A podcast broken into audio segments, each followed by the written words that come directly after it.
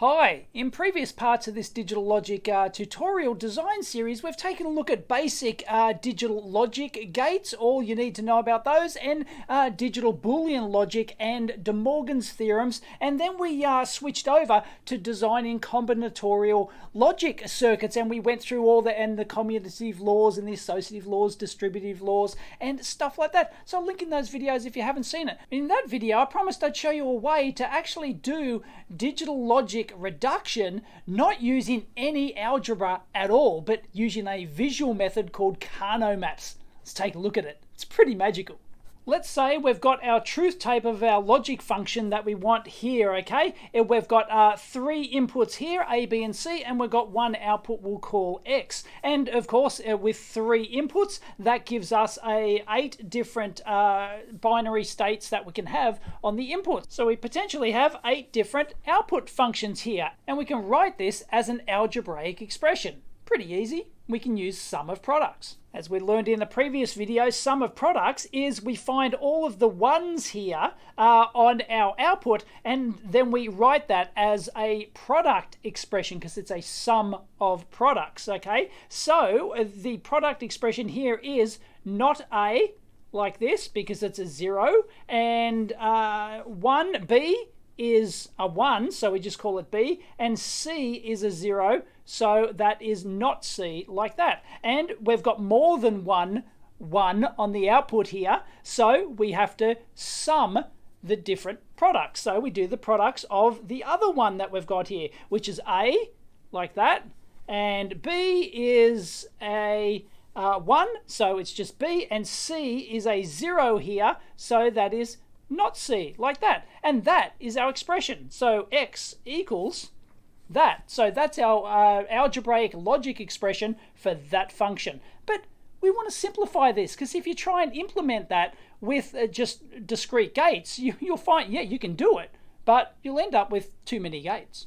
Now, of course, we can solve this algebraically, but who likes solving algebra equations? Uh, uh, yeah, nah. But let's let's do it anyway, okay? So this uh, we find that b is the same here, okay? So we can take out b as a separate function, and then we've got c is the same either side, or sorry, not c is the same. So we can actually take out that. So it's b and c there. So we're left with, we'll put a bracket in there like that, and we're left with not a and a. So it's not A like that plus A. Okay, so that is, uh, yeah, this is algebra stuff. It doesn't matter whether you're doing mathematical algebra or digital algebra like this, the rules are the same.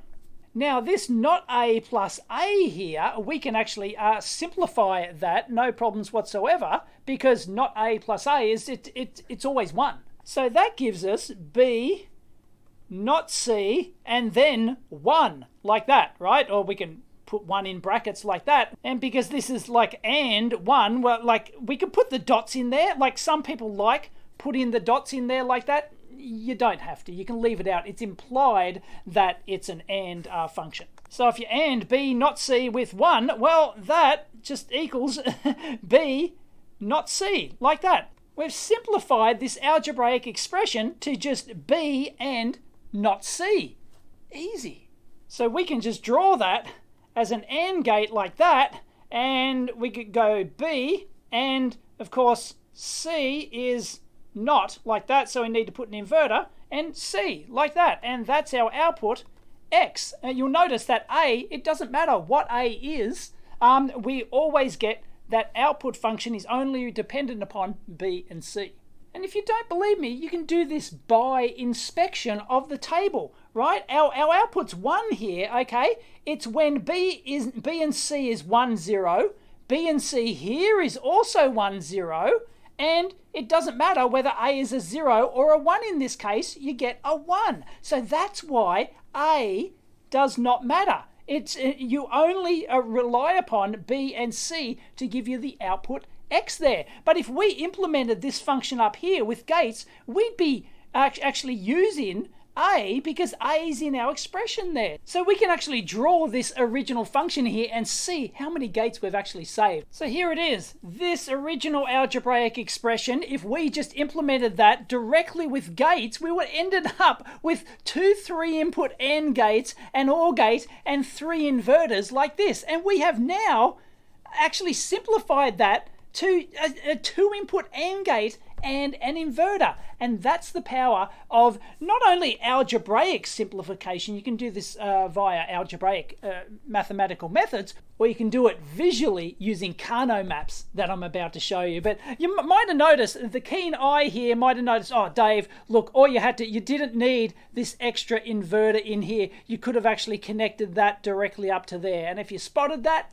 bonus internet points.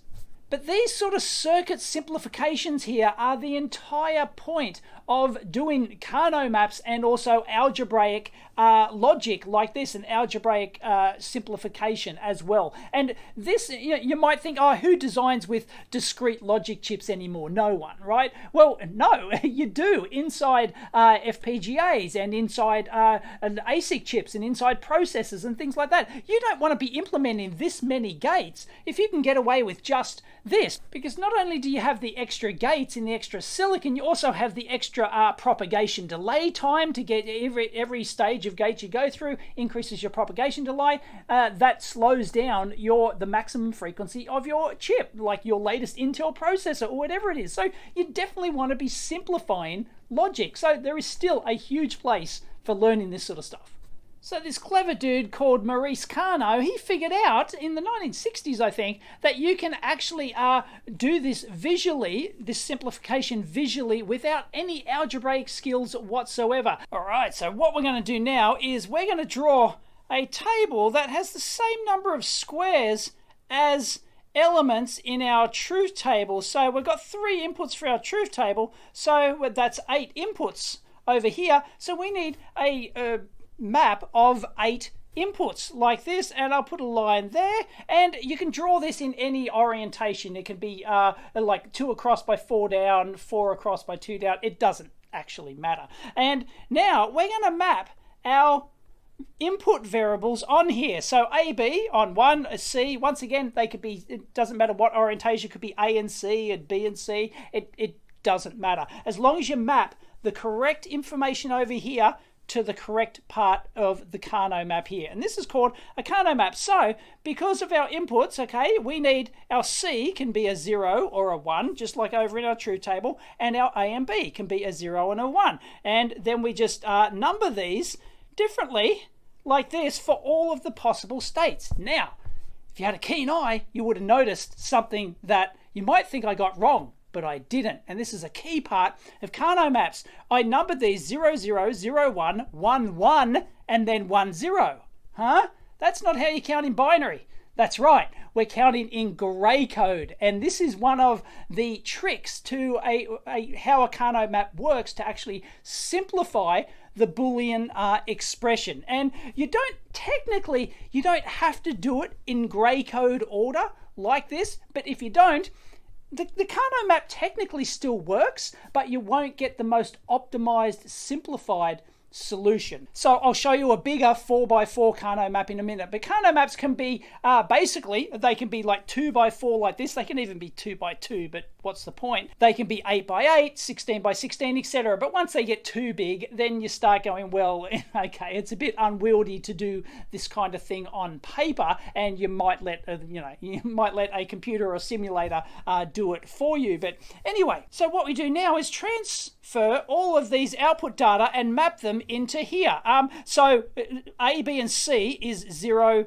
0, 0. So A, B, and C is 0, 0, 0. So we've got a 0 here. So that means we're going to put a 0 in there like that. But I won't bore you with the details. I'll go through and uh, map all of these eight uh, lines from our truth table over to here. And there it is there. And trust me, you can go and check for yourself that this truth table equals this Karnaugh map. And this is one of the areas where you might potentially make a mistake if you're doing Karnaugh maps. Uh, you don't map it over correctly. You just double check. So if you're not familiar with the concept of Gray code, it's not something that I'll particularly go into here. I might do a separate video on it. But a Gray code is where only one bit changes at a time. So from 00 to 01 and from 01 to 1 1 like this. Because if we went 1 0, then we would have had this one changing and this one changing as well. And that's not how Gray code works. Gray code works by only one bit changing at a time. And this has uh, advantages in things like uh, mechanical uh, contactors. So if you've got like multiple wipes on a big mechanical switch and you're trying to decode the position of a switch, you would typically use Gray code to prevent like uh, multiple race conditions and stuff like that. There's some other reasons you might uh, use Gray code as well. But in this particular case, only one bit changes at a time. And that's going to really help us with our Karnaugh map optimization. And you'll see over here, we have some rules. It's not as bad as it looks. Once you've done these Karnaugh maps once or twice, it's easy peasy lemon squeezy, okay? But the whole idea of Karnaugh maps is that we want to group together our ones inside the Karnaugh map like this. Now, this is a really simple Karnaugh map. We've only uh, only happened to have two ones. So what we can do is we group our ones together like this, okay? Now, you can only group ones in groups of two, in groups of four, groups of 8 or 16, etc. You can't do threes. So if we had like a 1 here, like this, we can't group three ones like that. It, it doesn't work. You, you would have to group the two ones like that and then the two ones again like this. Like I just showed, rule number two here is the groups can overlap. You can overlap them as many and in any order that you uh, like. Now, the third rule is, is that every one must be grouped. So if you've got like a one over here on its lonesome, then you would have to just group it as just on its own as a one. And we'll see why that's not very advantageous later, but you have to group all of your ones. In Karnaugh maps, you ignore all zeros. You just completely ignore them because we're dealing with sums of products. So zeros aren't, you know, you just ignore them at all. The whole idea is to group ones. You'll see why in a minute. Fourth rule here is you can only group vertically like this, or if this was a one, you could group two horizontally like that, or if you had a bigger Karnaugh map with like four of them like this, you could group all four like that. Um, so horizontally, vertically, but also wrapping. Now, here's one of the magical bits of Karnaugh maps. You can imagine you can fold this Karnaugh map over into a three dimensional shape. You can even do it into a cylinder, like top to bottom, so that this wraps around to this, or this side wraps around to this side, for example, or you can actually wrap the whole thing into what looks like a torus. Um, you don't have to visualize it that much. It's not that important, but the fact is you could wrap them. So if we actually had a 1 here and a 1 here, we could actually group them like this. You actually draw it like that. Now, the fifth rule here is that you want to use the largest groups possible, okay? So if you see a group of four ones together, don't just do like, you know, if the, if this was a one and this was a one, don't do two separate groups of one like that because it'll work, It'll still work, your logic will still come out correct, but it won't be the most optimized solution. The way you get the most optimized solution, like we saw here, just like over here, we want the most optimized solution like this. And we do that by grouping together the largest number of ones. I won't go into details about how mathematically how this works because that's like really quite complicated. You can go down the rabbit hole, but Karnaugh maps are brilliant they work if you group them into the largest possible groups of one. But you've got to map, make sure what every one is in a group, even if it's even if this is a one and it's on its lonesome, you have to account for it.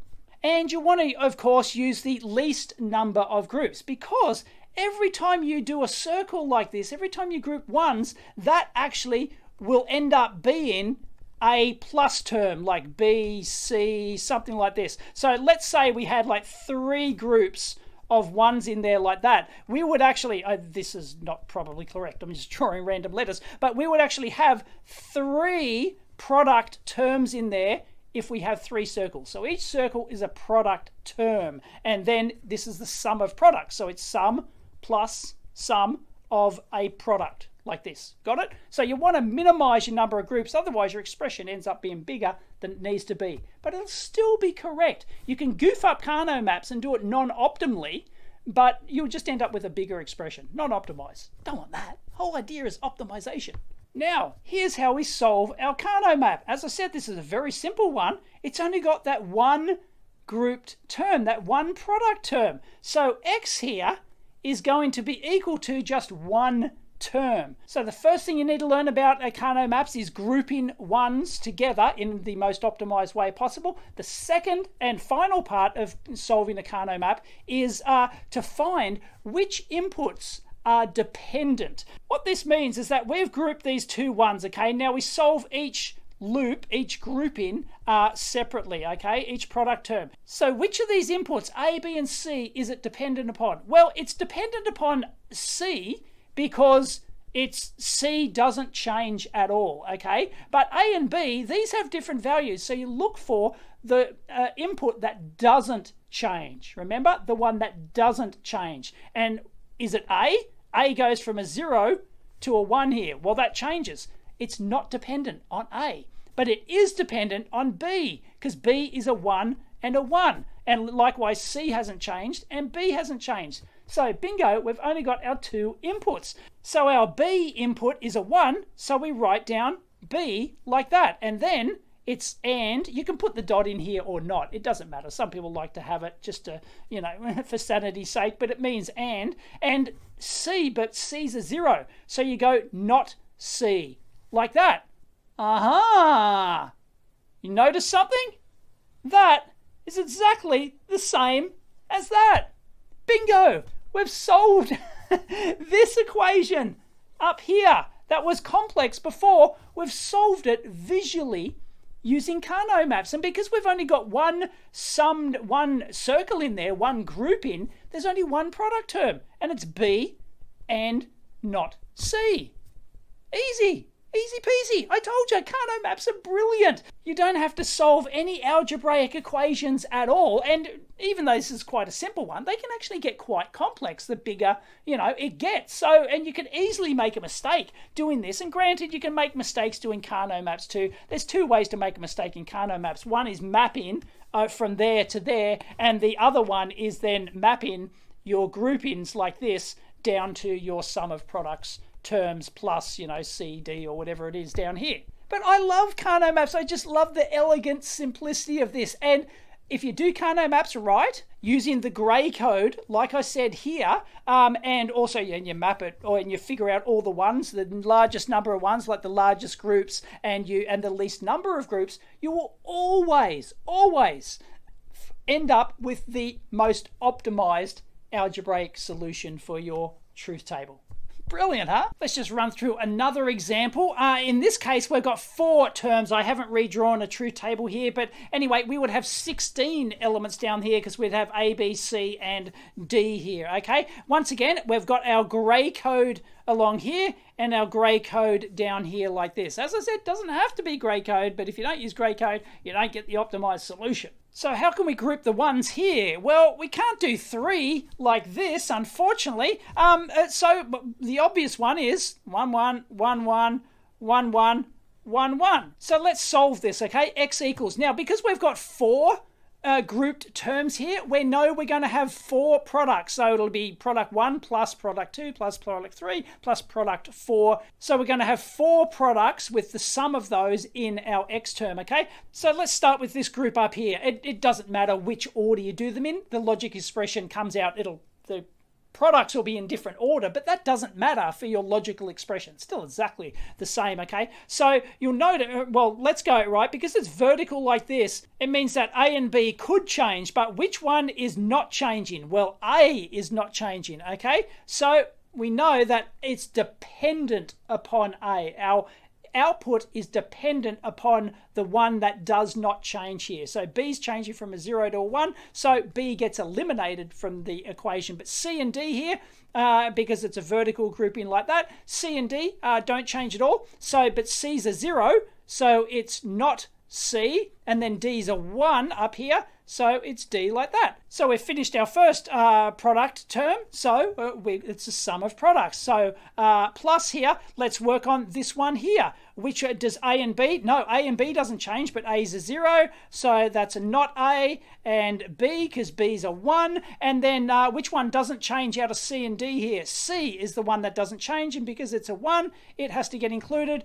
But D changes from a one to a zero in this group. So it gets eliminated from our equation. So that's our second product term. So we go plus, let's do this one down here. Um, uh, A doesn't change, B changes, so it gets eliminated. Uh, and this one here, C is a 1 and D is a 0, so it goes like that. And our last grouping down here, A doesn't change, so it's A and it's not B because B is a 0 there, um, and uh, not C, like that. Bingo! So there is our optimized expression.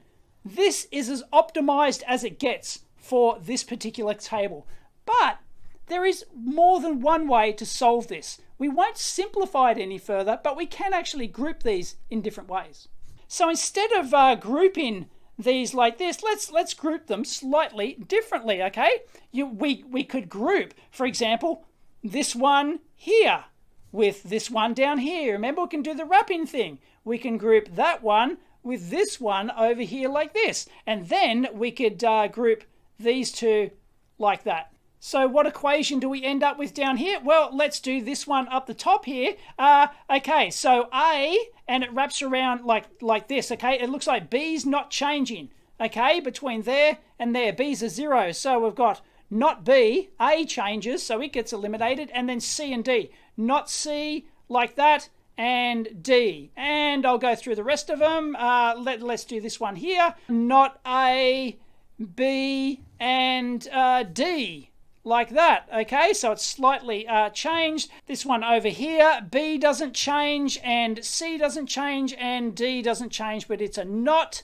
because it's a zero. And last of all, this one down here and here. We've got A like that, and not B, and uh, looks like not D like that. I think I've got that correct. you can double double check that uh, down below. But these two expressions are absolutely identical.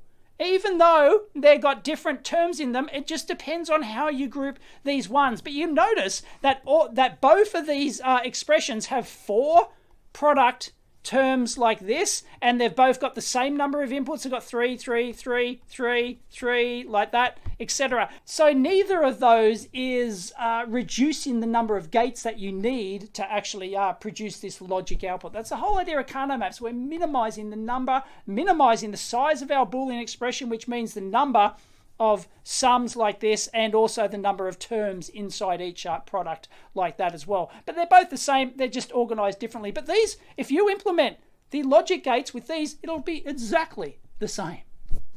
Another quick example of a 4x4. I won't go on to an 8x8, but it works exactly the same way. I've just, uh, once again, it doesn't match uh, this truth table over here, so just ignore that uh, truth. Can't put my hand over it. doesn't work that way. So what is the largest group that we can actually make here? Well, obviously, it's a 4 by 4. Bingo. And if we had like, an if these two were ones like this, we couldn't group six of them. Remember, it's got to be a multiple, a single or a multiple of uh, twos. But we could actually have um, two groups of four overlaid, overlapped like that. But let's go back to the original here. Now we've got two ones lying out here like this. Well, we can actually group the two ones overlapping like that. But remember, we every single one must be grouped in here. So this one, we can't go diagonally like that. You can't do it. You can't wrap around to either of the sides or anything. So that one's out there on its lonesome and you'll see the penalty that we pay for that. There's nothing we can do about it. Like we, we can't do anything. That's just, um, you'll, you'll see what happens. So let's take our group of four like this. Which one are A and B? Which one doesn't change? Which is it dependent upon? X equals B like that and X equals equals D. So it's just B and D plus, because we've got three groupings, we're going to have three sum terms here. So let's do this one down here like this. Which one is dependent upon? It's dependent upon A, like that, and uh, C and D. A, C, D, like that. and then we've got to do or, we've got to do the sum again. Now, this one over here on its own, here's the penalty we pay for only grouping the one like this, A and B.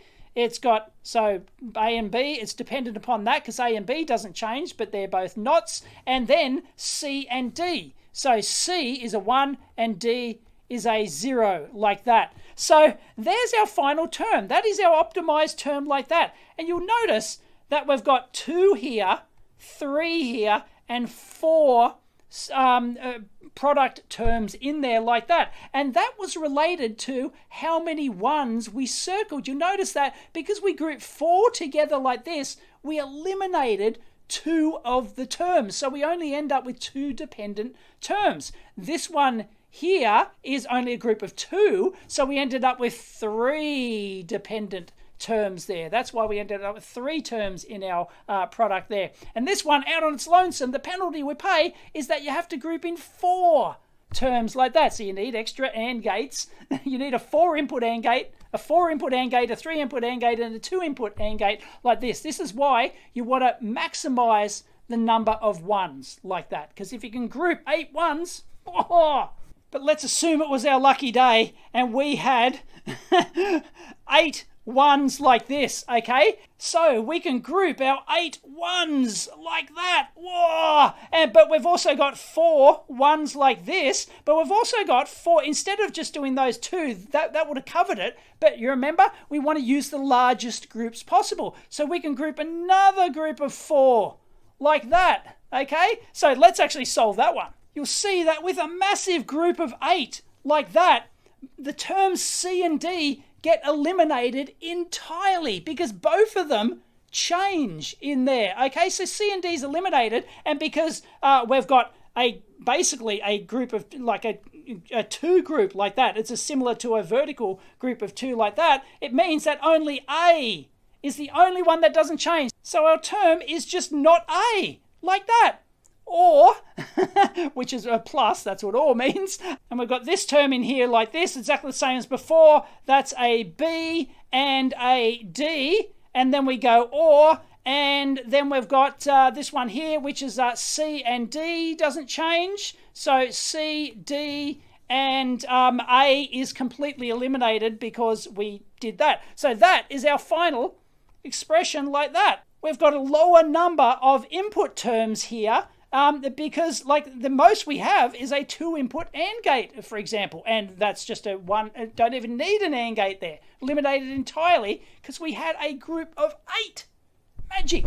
So that's Karnaugh maps for you. I love them. They're so easy. You don't have to learn, uh, you know, solving algebraic equations like this. You can just do it as long as you got like. This sounds like a lot of rules, but it's not. Just do it. Do a few examples once or twice, and you know, it, it's really uh, trivial stuff. Really, there's only two steps. One is mapping that to that, which is pretty easy unless you like goof it up, copying across. It's easy. You've got to know your Gray code, okay, like this. But as I explained, you don't actually have to do that. I could do this one zero like that, and then one one like that, and one zero here and one one down there. Um, it'd still work. You can still use Karnaugh maps to solve. You'll just end up with potentially more terms like this. In fact, we can swap these rows willy nilly, right? We can have these in any, any order. As I said, this could be C and A, and this could be D and B here, and you can uh, swap them around until the cows come home. But there's only one way that will give you the optimized solution, and that's to use the Gray code encoding with one bit changing at a time. And you can go into the complex math of why that's the case, but the Gray code is the key to the optimization. It'll still work without it, but yeah, you'll just get extra terms and you're using more gates. No one wants to use more gates. Last thing we want in the world is more gates. Anyway, I hope you enjoyed that look at Karnaugh maps. They're really great. I, I, love. I've always loved Karnaugh maps. I just love the elegant simplicity of it. It was brilliant how it, it just as long as you do the maximum number of groups in here, you'll always end up with the most optimized algebraic solution possible and hence the least number of gates. Fantastic. Anyway, hope you found that interesting and found it useful. If you did, please give it a big thumbs up. As always, discuss down below. Catch you next time.